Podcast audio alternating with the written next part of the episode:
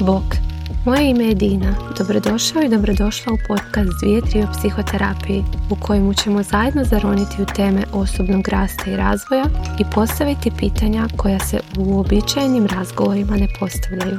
Veselim se zajedno s tobom normalizirati duboke razgovore. Dobar dan i dobrodošli u prvu epizodu podcasta 2-3 o psihoterapiji.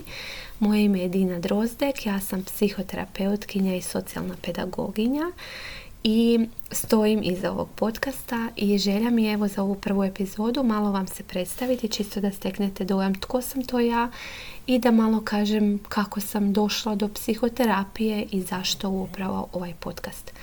Tako da evo krenimo redom. Imam 36 godina, živim u Zagrebu sa suprugom i dvoje djece. Inače dolazim iz Lošinja i tamo sam završila srednju školu i onda sam se preselila u Zagreb gdje sam upisala edukacijsko-rehabilitacijski fakultet, smjer socijalna pedagogija i to je jedini fakultet na koji sam se ja prijavila. Uopće nisam razmišljala o tome da bi trebala se prijaviti možda još negdje. Išla sam srcem jer sam znala da je to nešto što ja želim raditi, čime se želim baviti ja sam znala da pripadam u pomagačku profesiju i evo, evo tu sam završila. I kako sam na početku htjela zapravo raditi sa počiniocima kaznenih dijela, kako to obično biva, život te odvede u nekom drugom smjeru. I tako i mene isto odveo. E, inače, moj ujak radi sa ovisnicima u Modeni, u Italiji. I pozvao me da dođem tamo nakon fakulteta da vidim kako je to raditi u komuni. I tako sam ja otišla i zaljubila se instant u taj način rada, u tu populaciju. I onda sam po povratku u Zagreb e, dobila posao tu u jednoj komuni i krenula raditi. I shvatila da ništa ne znam. I shvatila da nemam kapaciteta uopće za nošenje sa onime što sam tamo proživljavala. Jer su to bile zbilja intenzivne smjene. Ja sam radila sedam dana u komadu i onda 24 sata i onda sam bila slobodna dva tjedna i to je jako, jako intenzivno iskustvo jer sam tamo znači bila od 0 do 24 za apsolutno sve što se pojavi kod svakoga, a bilo je 20 plus korisnika na smjeni i nas dvoje koji smo radili tamo, znači kolega i ja.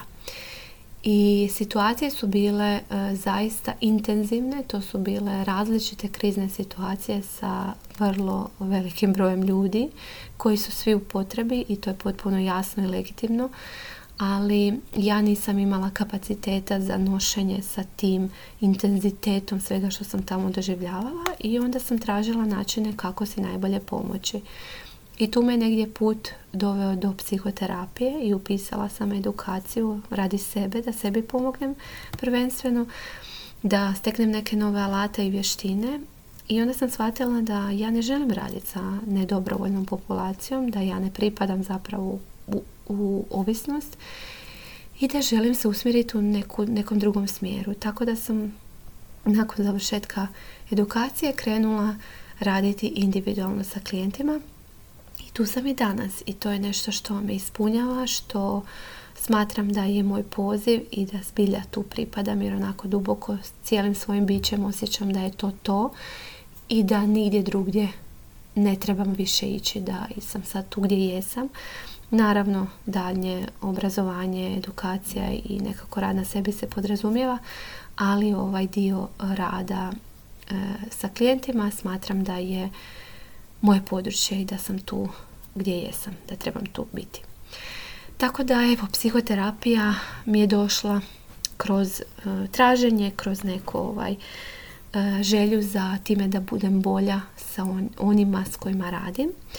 A ideja za podcast je došla isto prije negdje tri mjeseca i onda se marinirala u meni i odlučila sam upravo prije negdje tjedan dana da je to to, da je dosta da mariniram tu svoju želju i da će samo tako se uh, usmrditi i da trebam krenuti u to sve.